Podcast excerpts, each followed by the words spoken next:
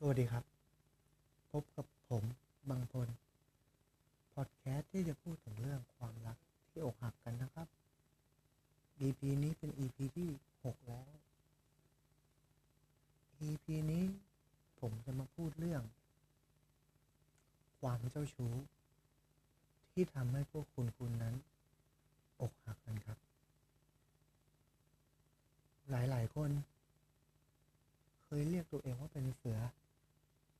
เสือผู้หญิงเสือผู้ชายออกไปเที่ยวออกไปปาร์ตี้กับเพื่อนแล้วได้คู่กลับมาสถาปนาตัวเองพูดกับเพื่อนในกลุ่มว่าตัวเองเจ้าชู้อย่างนั้นอย่างนี้ตัวเองเท่เพื่อนบอกว่าพวกคุณเท่แล้วพวกคุณก็สนุกมีความสุขแต่พอคุณมีแฟนคุณต้องเลิกนิสัยแบบนี้นิสัยนี้คุณสามารถทำได้ครับถ้าคุณไม่มีแฟนคุณโสดแต่ถามว่าดีไหมไม่ดีถ้าคุณมีแฟนแล้วคุณยังจะทำนิสัยเป็นเสือแบบที่ใครๆเขาพูดกันเจ้าชู้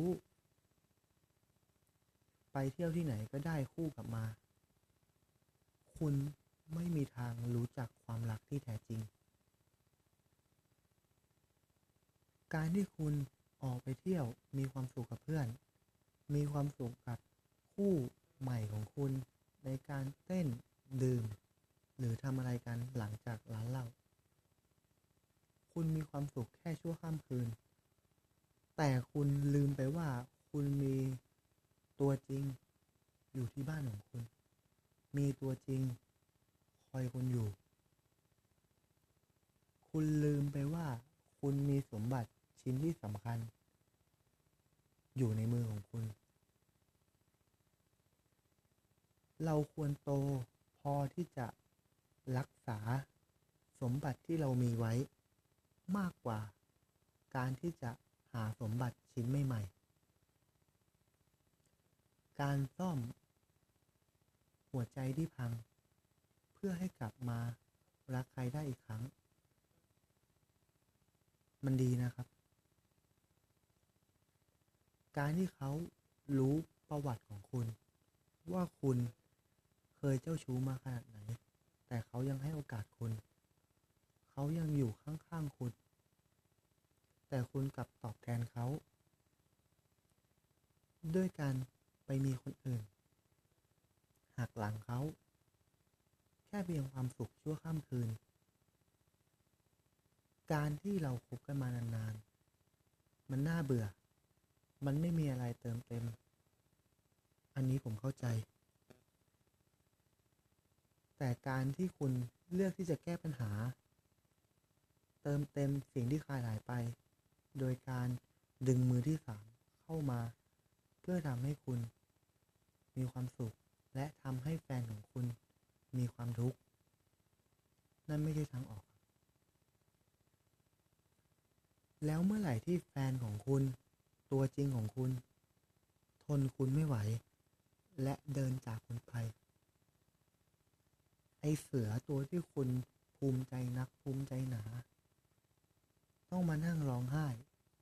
กลายเป็นแมวให้เพื่อนคุณล้อคุณง้อใครก็ได้ครับถ้าคุณรู้สึกคุณรักใครก็ได้คุณบอกรักใครก็ได้ครับถ้าคุณรู้สึกแต่คุณง้อใครไม่ได้ถ้าคุณไม่ได้รู้สึกจริง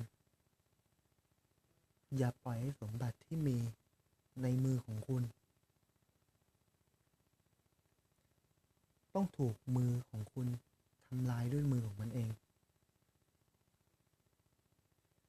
จงรักษาความรักที่ดีของคุณไว้ต่อให้คุณจะเป็นเสือหรือเจ้าชู้ขนาดไหนเรื่องนี้ความรักไม่ผิดครับความผิดคือความเจ้าชู้ในตัวคุณจงเป็นคนรักที่ดีของใครสักคนให้ได้สักครั้งในชีวิตผมเป็นกำลังใจให้ครับสำหรับวันนี้บางพลขอลาไปก่อน วัสดีครับ